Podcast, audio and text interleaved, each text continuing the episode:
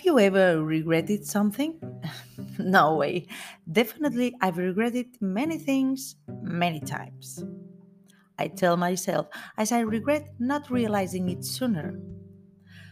To repent or feel sorry or miserable for something we have done or have not done or something like that.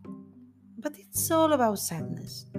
Sadness, sorrow, always the same and always different, but always the same, with different faces and costumes.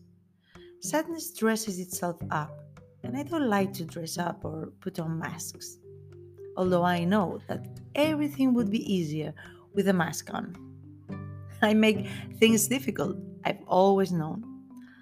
Not finding meaning in regret comes when you so decide. Why? Because we perceive that doing or not doing has been a mistake and that this mistake has had consequences for which we blame ourselves. Blame. what an unfriendly feeling is fair. It's just that if I had done that at that time, this wouldn't be happening. Or it's just that if I hadn't been afraid, if I hadn't accepted that you didn't come, if I hadn't kept quiet, if I'd kept quiet, if I said yes, if I studied, if I'd gone out that day, if I dressed in that dress that I wanted to wear but which I decided to reserve for a big day. A big day. What does that even mean? Every day is big. No, every instant is big. From now on, every instant will be big.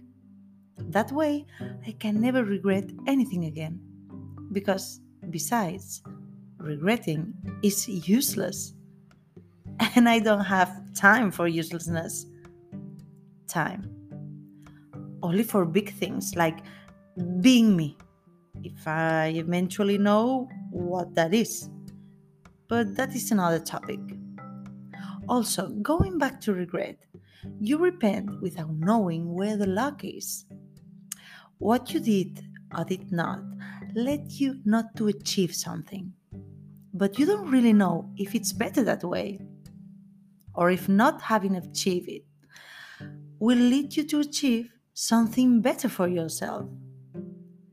Let's try to pull the futility of regret out and focus on the significance of each instant we live. I like that. Let's focus on that.